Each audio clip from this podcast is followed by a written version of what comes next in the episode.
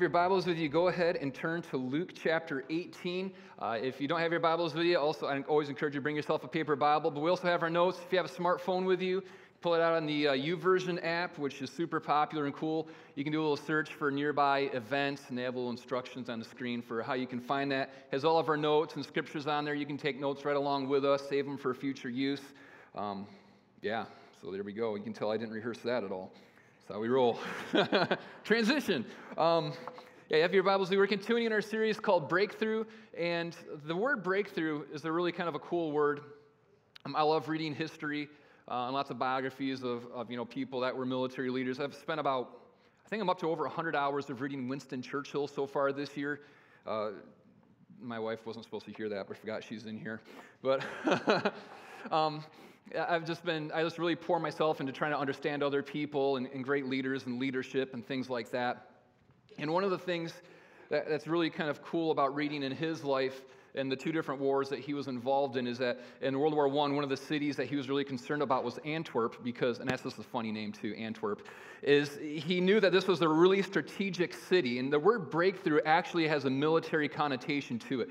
It meant that there was a city or a stronghold that if you could break through this place, that then it would open up the doors for you to be able to take the rest of the land. So for the Dutch, they had Antwerp, and it was we need to hold on to this place because if the Germans are able to take Antwerp, then it's going to open up the entire rest of the nation. We won't be able to stop them from advancing. And uh, the, the Germans knew we need to put all of our forces and all of our attention on conquering this city because that's going to be the key to us breaking through. Uh, it's the same way for us, is that breakthrough is always something that happens that's a part of a spiritual battle that's going on inside of us. The enemy, he knows a lot more about us uh, most times than we know about ourselves. Uh, when I think he's better at seeing the gifts and the talents and the abilities and the callings that are on you and what your holy potential is if you ever were able to live that out fully following Jesus than probably you know yourself. And because he recognizes your gifts, your talents, abilities, the call of God on your life, what he does is he sets up strongholds and there are these breakthrough places where he knows as long as I can keep you from really following after Jesus in this area, as long as I can keep you from taking full possession of the promise of God in this area, is going to keep you from being able to take hold of the promise of God and the call of God over your entire life. So the enemy will come to these strategic places in your life to oppose you. But what we need to do is instead of just ceding that to the enemy and saying, that's it, I'm just going to have to find something else to do with my life, is we have to come and say, the enemy has built up a stronghold here, but we're going to see breakthrough. And the way that we do that isn't we, we don't fight the way that people fight. It's not a flesh and a blood war that we fight, it's a spiritual battle that we fight. And the way that we go all in on the spiritual battle is through persistent prayer. We see an example of this in the Exodus story. Uh, the, you know, God is, is trying to, to fulfill the redemption of all of humanity. He starts out with one man, Abraham, who he says, I'm going to bless you. I'm going to turn you into a multitude of nations, and that my blessing on you will then enable the whole rest of the world to be blessed through you. And that was looking forward to Jesus coming from the line of Abraham and being salvation for every person on the face of the earth. So, what the enemy does is he recognizes the call of God and the blessing that God wants to pour out on this people group so he opposes them and makes them end up being slaves in Egypt. He says, If God wants to bless you and use you to bless all of the nations, then I'm going to oppress you. And instead of you living with blessing, you're going to live in bondage. I'm going to do everything I can to keep you from being able to follow everything that God has called you to do. So, what was it that the people of God did to see breakthrough in their life and freedom from Egyptian slavery? It says that they prayed. Like for 400 years, they prayed persistent prayers. And this is what God actually says to Moses when he lets Moses know what he's going to do is he says, "I've heard the cries of my people. I've seen their oppression, and I'm going to come and I'm going to deliver them." He says, "I'm going to fulfill the promise that I made to Abraham and to lead them into their own place and to continue to bless them." And that's exactly what happens. Enemy opposes, builds this breakthrough moment in the life of like, you can't go any farther. This is the stronghold. The people of God pray. God miraculously comes down, spiritually fights the battle for them. It sees breakthrough in their life so they're able to go and to do everything God created them to do and to be everything God created them to be.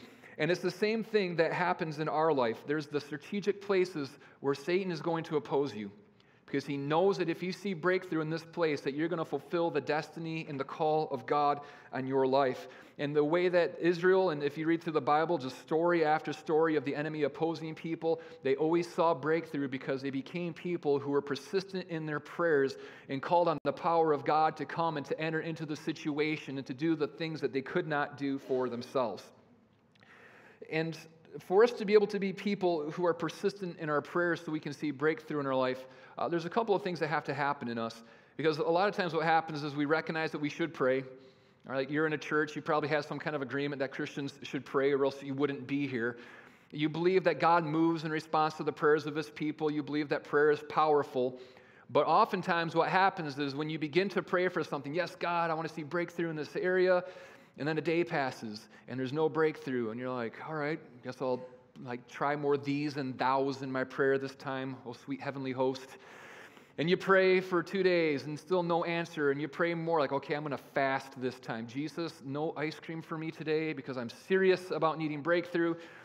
And time can go by and you still haven't seen the answer to the prayer that you've been praying. And a lot of times, what can happen when time enters into it is you begin to lose heart you begin to lose hope. You start to say, God, maybe is there something wrong with me with the way I'm praying? Maybe I was just dreaming this thing. This isn't really what you've called me to.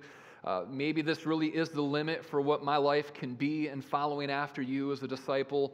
Or maybe God isn't good. Maybe God doesn't want to bless me. Maybe God isn't as powerful as I thought He was. But whatever it might be for you, anytime distance or you know, a timeline begins to enter into our prayers, the longer it goes on, the more we can begin to lose heart and to lose hope over what it is that we have been believing God for. Jesus knows this about us. And he actually addressed this in Luke chapter 18 about how it is that we can be persistent in our prayers. And he's speaking and he says, Then he spoke a parable to them that men always ought to pray and not lose heart, saying, There was in a certain city a judge who did not fear God nor regard man. Now there was a widow in that city, and she came to him, saying, Get justice from my adversary. And he would not for a while, but afterwards he said within himself, Though I do not fear God nor regard man, yet because this widow troubles me, I will avenge her, lest by her continual coming she weary me. So, what Jesus is saying in this parable is there's a widow, and a widow means that she's someone that has no power. She has no advocates for her. She has no money, most likely. Uh, she's a perfect symbol of someone that is poor and oppressed and has no way to avenge themselves or to see what it is that she needs to have happen in her life. Someone's taking advantage of her. Someone's, uh, you know, doing something that's messing with her, that's keeping her from being able to live the way that she's supposed to live. The only recourse that she has is to go to the judge and ask for him to use his power and his authority on her behalf. But uh, I love the, the judge, like the inner monologue that he lets us all in on. Because I don't, re, I don't regard man or this widow. Like I don't care about anything about this widow. But, but he says that the reason that he ends up moving on behalf of the widow is because of this persistence that she has in coming to him again and again and again. It's every day. It's, you know, avenge me. Come and move on my behalf. And he's like, no. And the next day, there's that widow again and again and again, just always waiting for him, always petitioning him, always coming after him. So eventually he gets to the point of where he's just completely wearied down by her because of her persistence and her asking and it's because of that that he then moves on her behalf. Now, when we begin to apply this to our own lives, I think it's clear that Jesus is saying that he wants us to be persistent in our prayers. And it's easy for us to identify with a widow and say there are needs that we have. The reason we need to be persistent in our prayers is because there are needs that every single one of us have in our life, or where it's something bigger than ourselves. It's something that we need God, the heavenly judge, to move and to use his power and authority on our behalf. But the thing that we might not understand from this parable is the heart motivation of God in answering our prayers. See, too many times when I read this, what I would do is I'd look at it and say, all right, so what I have to do is if I really want to see breakthrough in my life, if I really want to see God move, then what I have to do is I just have to weary him out. Like I am I'm going to be the squeaky wheel. Jesus is going to hear it from Dowling, Michigan where I was growing up and reading this like, I'm just going to make sure, I'm just going to keep petitioning him again and again because my mindset based on reading this was that like I got to put God in like the like twist his arm around enough so that he's going to see I'm really serious and that he'll finally be so wearied by my continual petitioning. Is like, okay, Jeremy, like enough, just stop, just leave me alone, just go back to what you were doing, I will move for you. And I think that's the way that a lot of us can read this story. But really to understand it, and it's funny is because like, I always read the whole story, but I just never saw it this way for a long time, was it continues as Jesus begins to explain this more. He says, Then the Lord said, Hear what the unjust judge said, and shall God not avenge his own elect who cry out day and night to him, though he bears long with them? I tell you that he will avenge them speedily. Nevertheless, when the Son of Man comes, will he find faith on the earth? What Jesus is doing is he's helping us, he's unpacking this for us and saying, you can all relate to the unjust judge. Like, you think we have bad politicians now and unjust judges now? Like, that's been forever, people. Like, 2,000 years ago, they were dealing with the same stuff we're dealing with now. They can understand that, but Jesus says, God, are, he's not like the unjust judge. He doesn't move because of the fact that we weary him out. He's without beginning and he's without end. And we're, what, 80, 90 years if we have a really good life? You can't weary out someone who has no beginning and no end.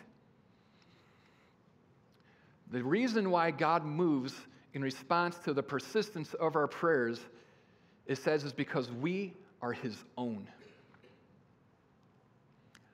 That's the motivation of God. We're his own.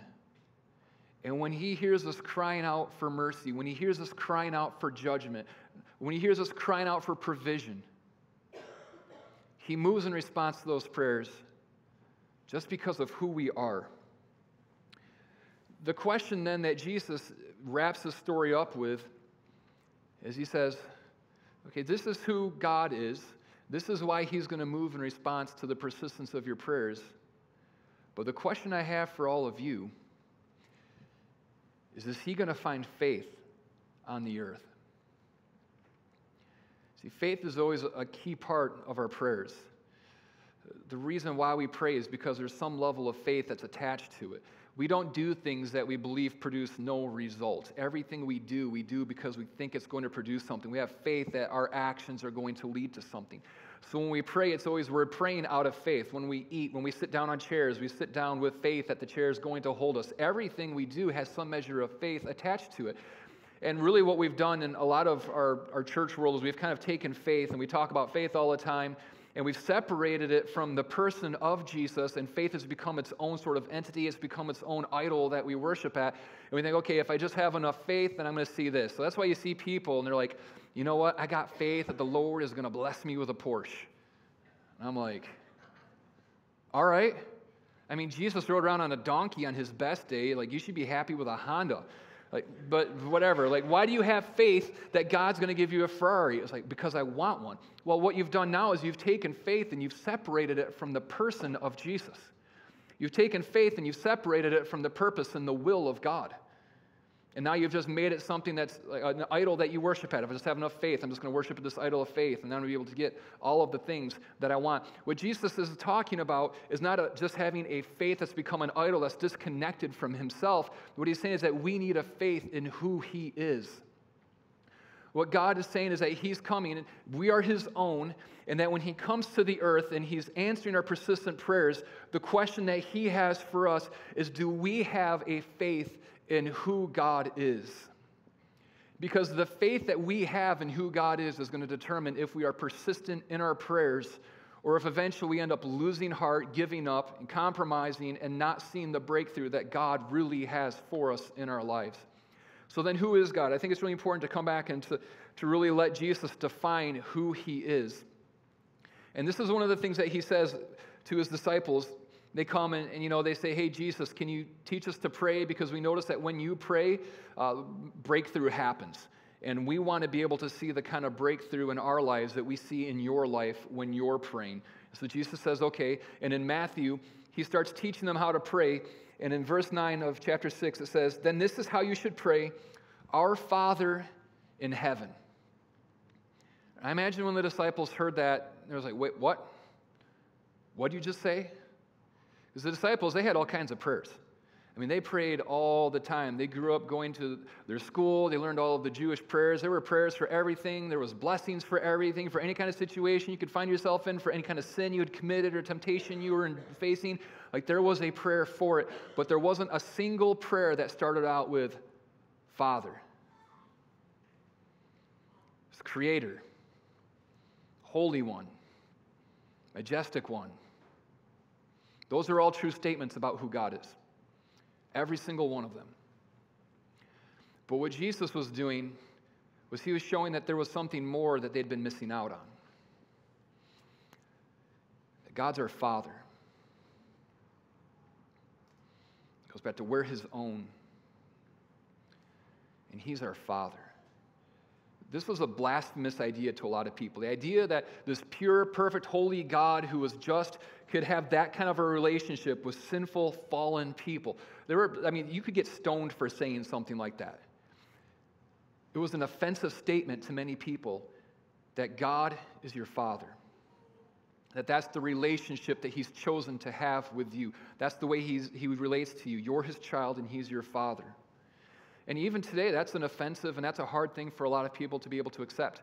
All that, we talk about God as our Father a whole lot uh, in this church, and quite often I'll have people that will talk to me after services or call, email, whatever. And they say, You know, I really have trouble with you saying that God's a father. I think it'd be easier to reach more people if you stop talking about God as a father. And I don't get mad at people when they do this. Like, you're free to ask me anything that you want.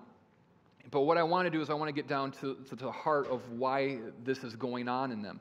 And I already know the answer because I've done this enough. I'll say, well, tell me about your life. Like, why is this hurtful to you? Why is this offensive to you? Why is it hard for you to see God as your father? And every time it goes back to the fact that they had an earthly father who was abusive, who was neglectful, who was vindictive, who was unforgiving, who was a hard man.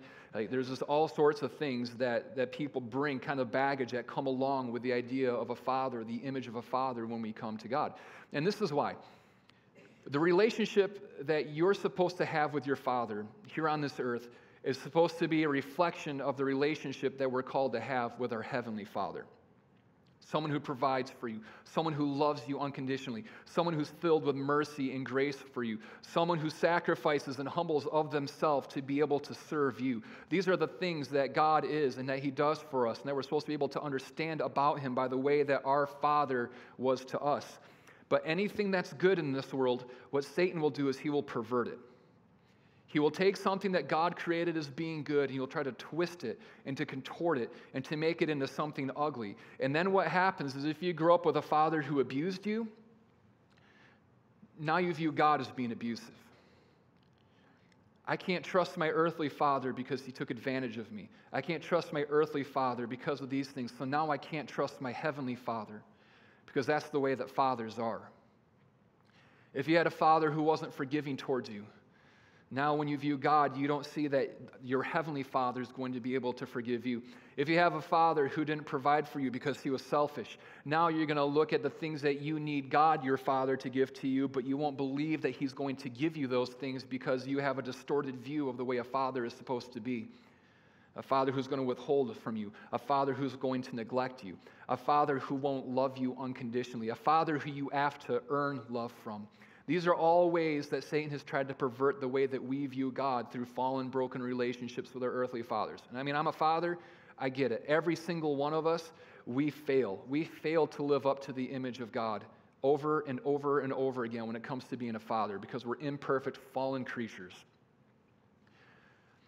But our imperfection and the abuse, the perversion that we experience on this earth doesn't change the reality of who God is and for us to really be able to receive from God and to be able to take hold of everything that's made possible for us, we have to come to that understanding, that faith in who God is, and He has revealed Himself as a Father. Not like the fathers that we have here, but a good Father who's perfect, a Father who loves you unconditionally, a Father who sacrifices for you, a Father who's gentle, a Father who's kind a father who goes before you and is your provision, a father who is your protection, the father who gives you the identity as a son or as a daughter of God. If we can't see God as a father, there are so many things that we're going to miss out on. I became more aware of this when I became a dad. Uh, I remember when Easton was born and he came out six years ago, this little squawky gray alien thing that only a parent could love. you know how that is? All like the newborn pictures like just came out. It's like, oh gosh, that's ugh. But when it's your own little gray alien, you love it. And I remember holding him and making eye contact with him as I'm holding him. It was like in the Grinch, like my heart like grew two sizes. And there was this whole part of my heart that I didn't know existed. There was a love that I didn't know that could exist until I became a father.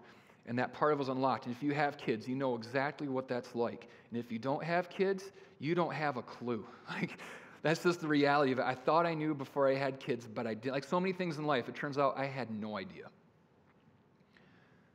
And two things happened. So one, I was just like overwhelmed by the love that I had for my child. And then I felt like the biggest jerk on the face of the earth. And I kid you not, as soon as they got him, like the kid off to the nurse to clean him up and everything, I called my parents, like, hey, we had a baby. You should come down and see us. And uh, by the way, I'm so sorry. I had no idea how much you loved me. I was such a jerk. Like, you just loved me so much and so unconditionally. You just wanted the best for me, and I doubted your motives. I doubted all of these different things about you and about your love. I thought I had to earn your love in these different ways. I just had no idea. Like, please forgive me. I'm so sorry. And they just laughed. Like, yeah, we felt the same way when we had your sister. And I'm like, all right, so that's a little encouraging. And someday, hopefully, my kids, when they have their first kid, they'll be like, I had no idea how much you loved me, Dad. And I'll be like, mm-hmm. and then I said, Oh my gosh, God loves me like that. I never understood how these parents, we can say there's some awful people in this world, and they all have moms and dads that just love them and you think, what is wrong with these parents? How could they love their child when they've done such horrible things? And then I got it. Because a father doesn't love their kid because of what they've done. A father loves their kid because of who they are. It's my son, it's my daughter. There will be things they do in life that are wrong. I'm not going to be those parents that tries to justify everything my kids do. There's good and there's wrong. And when my kids do wrong, I'm going to teach them to repent of it, to own it, and to follow after Jesus again. And there's consequences for when we sin. There's consequences for when we do wrong. My kids won't walk in my favor and my blessing when they're walking in open rebellion of everything that I've created them to do and to be. And it's the same way with God, but I will always love them no matter what they might do, no matter what might be done to them. I will always love them unconditionally. Because the love of a father for their child isn't about what they do, it's about who they are. They're your own. And that's the way God loves us. It's not about what we've done, because we've all done horrible things. Every single one of us things that make us think that we've disqualified ourselves from the love of God. We might have disqualified ourselves from the favor and the blessing of God because of what we were doing, but we've never disqualified ourselves from His love. And like a father, his heart is just always waiting. Just come back. Come back to me. Repent. Come back because I love you. You can walk in my favor. You can walk in my blessing again. But I'm always going to love you no matter what. That's the way that a father loves their kids. And that's the way that our Heavenly Father loves us. And if we don't understand that about who God is, then we're not going to be persistent in our prayers. Because when, when we view God as something less than that, someone who doesn't love us unconditionally, when we view God as someone who, who doesn't have good intentions for us, then it's just going to keep creating distance. Going to keep creating separation between us and between God, and we won't persist in our prayers to see breakthrough in our life. We'll withdraw from Him because we don't believe that He wants to pour out blessing on us. And, and here's the other thing that happens. I think I skipped my first point. Did I? Something about prayer and persistence. I don't know. so I'm skipping it anyways. Uh, so persistent prayer is fueled by faith in who God is, and then that was supposed to be my first point. And then uh, here's what happens, though, is, is when you begin to have a revelation of who God is, is it begins to change the way that you relate to God. In Matthew 17, uh, Jesus is talking to the disciples. He just cast a demon out of a kid that they couldn't cast a demon out of. And he says, Hey, like, you're faithless, all of that stuff. And so then in, in Matthew 17, verses 19 through 20, it says, Then the disciples came to Jesus privately and said, Why could we not cast it out? So Jesus said to them, Because of your unbelief, for assuredly I say to you, if you have faith as a mustard seed, you will say to this mountain, Move from here to there, and it will move, and nothing will be impossible for you. Uh, so, what that's saying is that faith in who God is moves the mountain of separation from God. Some of you have had a father who's distant from you. Might love your father, your father might love you, but you're living on other sides of the world and you just can't be close to them. You can't enjoy that kind of relationship with them. And for a lot of us, that's the way that we have a relationship with God is like, God, I believe you love me and I really love you, but I can't know you. I just have to wait for heaven to be able to enjoy a relationship with you, to know you deeply, to know you intimately, to know you closely. And what Jesus is saying is, as he's speaking about this, is that if we have just a mustard seed faith, like it was the smallest seed that they had at the time, if we have just that much faith, that we can say to the mountain, move from here to there. Uh, when we read this, we're 2,000 years removed from the culture. Uh, we don't understand the Jewish culture that it's being written to. We don't understand what's going on at the time. So we read it with our modern mindset removed from all of that. And we say, like, okay, so I can speak to mountains and I can move them if I just have a little bit of faith. Have you ever tried that? Like, I've actually tried it with a mountain. I was in Colorado hiking the incline trail had been in Colorado for less than 12, I think it was about 12 hours, and I'm trying to climb. It starts at like 5,500 feet, and then it gains another 5,000 feet over this trail. It's just straight up, it seems like. So halfway up, I'm like, Jesus, let's move this mountain because I'm going to die. Like, I don't think I can make it up, and I, I'm going to have to roll down because there's no way this is happening. Nothing happened. We say, as an analogy, like to other mountains in your life that you come across, where you just have to have faith like a mustard seed, and you'll be able to cast the mountain away. Have you ever tried that? It Doesn't work. So then you think, I must have no faith because I've come up across this mountain and instead of it just moving out of the way so I can walk through it, I find myself having to climb the hill. I keep having to climb this struggle that I'm encountering to get to the other side. And there's whole theologies that come across. Well, if you didn't get whatever it was that you wanted, it was because you didn't have enough faith. Because if you just had faith the size of a mustard seed, uh, I've had people like say that after you lose someone that you love. Well, they just didn't have enough faith for their healing. You don't say that to someone who just lost someone they love. What this is talking about is Jesus is in Jerusalem and he's teaching this. He doesn't say speak to a mountain, he says speak to this mountain, a very specific mountain. And in Jerusalem, there was the one mountain, it was Mount Moriah. That's the background. That's the mountain that Jesus is saying that you can speak to this mountain, to Mount Moriah, and it will be moved. Now, to the Jewish culture, Mount Moriah was extremely significant. It was the place where Abraham, when God tested his faith and said, I want you to come and to sacrifice your son to me, it took him to Mount Moriah, was the place that he took, and he built the altar there. He was going to sacrifice his son, and at the last minute, God miraculously provides a ram for him to sacrifice.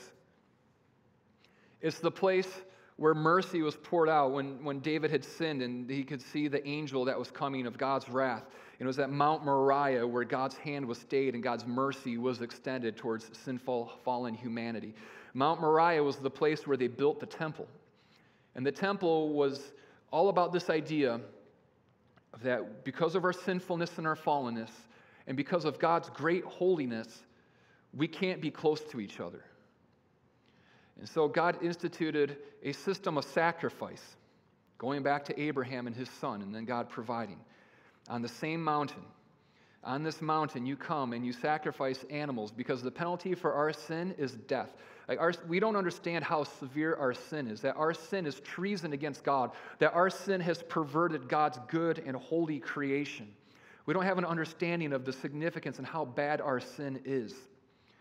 But God says your sin is so severe that it demands your very life to atone for it. That's the, if God is just, he says that justice being done is that your life is demanded of you.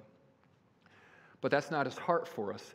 So he says, I'm creating a placeholder, and you're going to come here and you're going to sacrifice animals. Because what I want you to remember is that your sin is so great that it demands blood to be able to atone for it. I don't ever want you to forget that. I don't ever want you to forget how great your sin is and how holy and pure and just I am. So Mount Moriah, you come here and you sacrifice your animal for your own sins. And it reminds you of the fact that I'm sinful and I'm fallen and that God is so holy and pure and just, and I have failed to, to live up to his standard for my life. I've failed to live up to being everything he created me to be and to doing everything he created me to do. I have been a part of the perversion of the world, of God's good, perfect creation. And this animal is bearing in itself the penalty that I deserve. It was a symbol of separation from God, God being separate from humanity because of our sinfulness.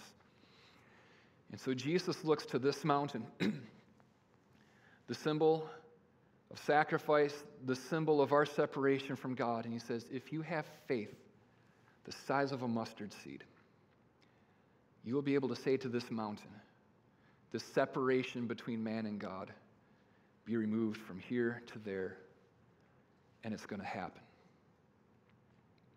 You see, it was on that mountain where God provided for Abraham, it was looking forward to when God would provide his son for us. It should have been us that died. It should have been us that went to the cross. That's what justice would be. But God said, I don't desire justice, I desire mercy. And so he poured out mercy on us by sending his own son to go to the cross to be the sacrifice for us so that our sins could be atoned for, so that the mountain that separated humanity from God could be once and for all removed. All it takes is that mustard seed faith. It says, Jesus, I believe who you are. God, you are my Father, and you're the Father who's provided the sacrifice for me so that I can know you. You're not the Father who's separated and who's removed from me anymore but I believe that you're the God who's drawn close to me. You're the Father who's been pursuing me. You're the Father who's made a way for me to know you. The mountain between us and God has been removed. When you understand that God's your Father and what that means, what that entitles you to as a child, what his heart is like, and when you begin to understand that God has removed every barrier and every obstacle that stood in your way, then you're going to become someone who prays with great persistence, never losing heart, never losing hope, because you have faith in who Jesus is. If you've ever been in, in bed at night, you hear beep, beep. I'm not good at beeping, sorry. You ever notice that your fire alarm's batteries, they never die during the day? It only happens at night when you're sleeping. I was watching my pastor, Pastor Lee, who's, uh, who's the one that sent us to start this church. Um, I was watching his kids. He and his wife were on uh, a vacation in Israel, doing the you know the whole tour, all that kind of stuff. And so I'm watching his kids with Anna, and she's like 12 months pregnant. And uh, we're in bed, and it's 2 a.m. Beep, I think I just heard something. Beep. Honey, what? Go see what that is. Why don't you? Beep. Uh, it's the fire alarm. Battery's dead. We'll change it in the morning. Beep. See, like you're trying to put the pillows over your head. Like, oh, just, just let me get the beep. Go look. So like, you know, wander out. It's not my house. You're just like staggering around. Like, where is it? You track down. It's a cathedral ceiling.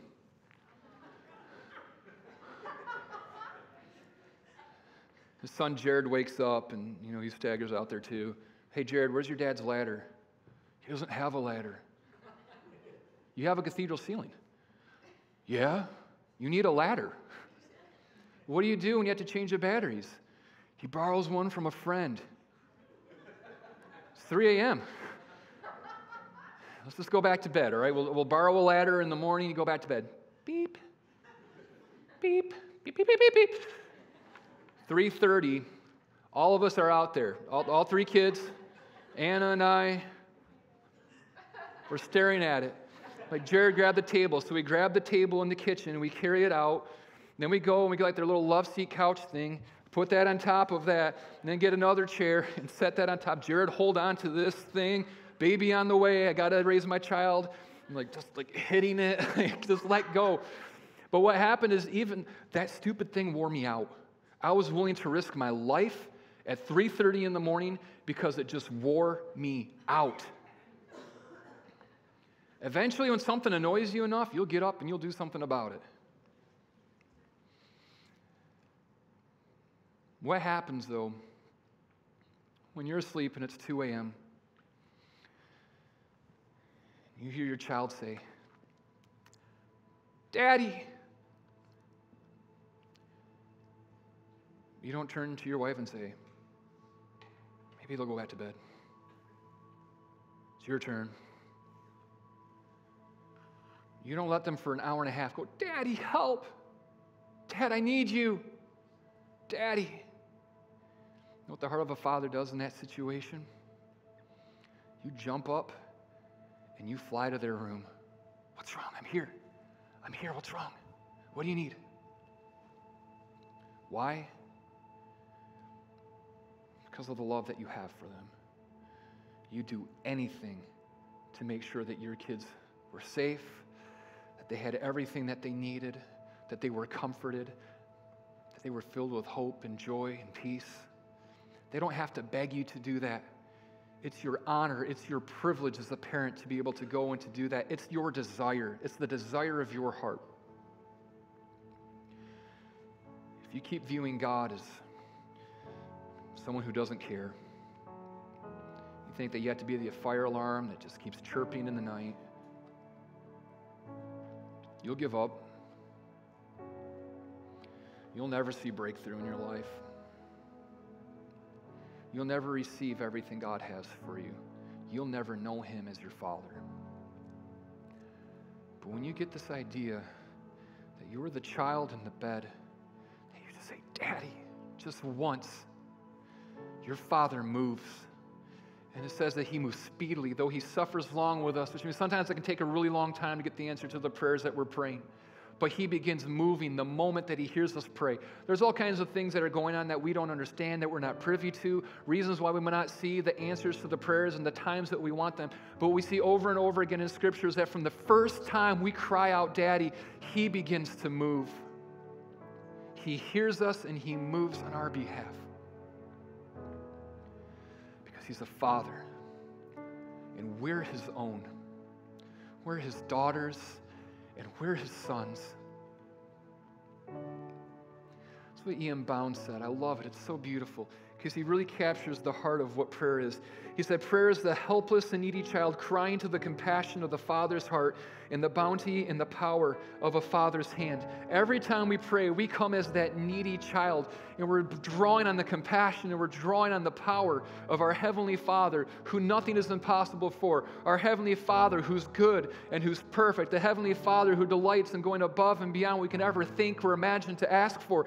The Heavenly Father who sent His only Son to die on the cross for our own sins so that the mountain of separation between us and Him could be removed. That's the Father that we cry out to when we pray. The question that Jesus has for us this morning is Will faith be found in you? Will you have faith in who Jesus is? Will you have faith that our God is the good Father? Will you have faith that that mountain of separation has been removed? And now you can know your Father deeply and intimately, and that He delights in bringing breakthrough into your life. He created you for a purpose. He has callings over you, He has assignments over you, things He's created you to do. There's someone that God has created you to be. And at the root of all of it is that you were created to be a child. Until you take hold of that, everything else is going to be locked to you. The moment that you have that unlocking of, oh my gosh, he loves me. He loves me more than I ever knew. He loves me more than I ever could have imagined. He loves me more than I ever could have hoped for. That's the faith that He's looking for. And that's the faith that'll unlock breakthrough in our life because it's going to drive us to prayer, to calling on our Father. And breakthrough, it's usually not achieved just by prayer alone. We've been talking about all the things that are part of breakthrough, like humbling yourself, about persistence and tenacity and grit and never giving up and pursuing after Him. But you will never see breakthrough without persistent, prevailing, constant, enduring, focused prayer that is motivated and sustained by faith in who God is. Would you stand with me this morning? Just take a moment to listen to what God has to say to our hearts. Because He talks, He still speaks. I believe He wants to speak to you this morning.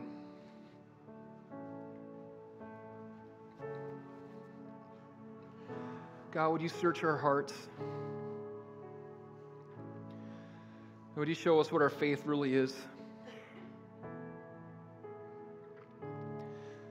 Is there faith in you as our good Father? Or is it something less?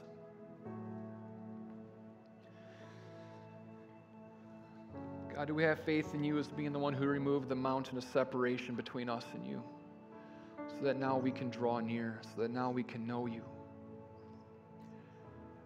Is there faith still in that we have to make ourselves right before you? We have to try to earn your love, we have to try to earn your affection.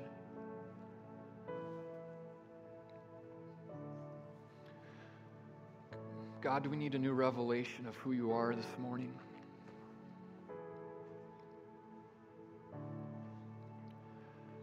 This morning, if you haven't had that revelation of the Father heart of God over you, God's the only one that can do that. There's nothing I can say, there's nothing I can do that can unlock that for you. But every time you ask your Father for a demonstration of love or some sort of affirmation of His love, He'll do that. If you want to know God as Father this morning, be so bold as to raise your hand, every eye's closed, every head's bowed. This is a symbol of faith of God. I need that. God, I want to know you. I want to know you as my Father, the God who never disappoints me, the God who loves me unconditionally and perfectly. God, I want to know you as the one who's moved the mountains so that I can know you.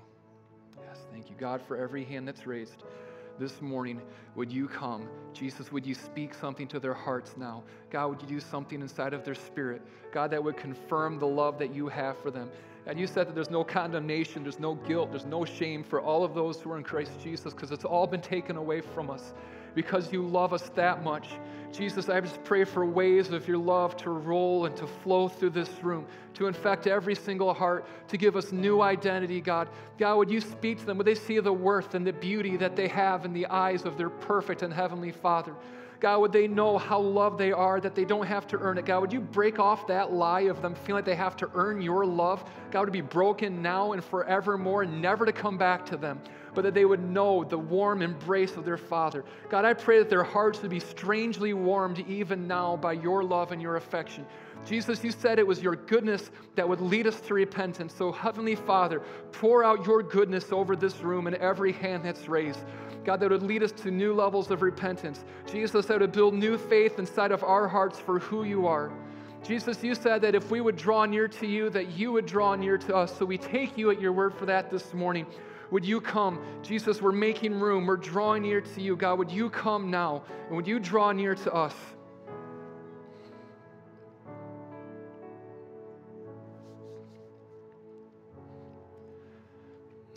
Woman here who just feels so ugly and broken because of what they've done. Like maybe they betrayed their father, that they knew him and his goodness and his love and his mercy, but they did things that they knew broke his heart. And it drove a wedge between you and him. He removed it, though. He removed that wedge. He removed that mountain of separation. He's just calling you back. He's saying, Daughter, come to me. Daughter, I love you. Daughter, you're beautiful. Daughter, you might have done these things, but I'm the one who cleanses you. I'm the one who purifies you. I'm going to separate your sin like the east is from the west, and I'll remember it no more. And I want to pour out my blessing. I want to pour out my favor. I want to pour out my love over you.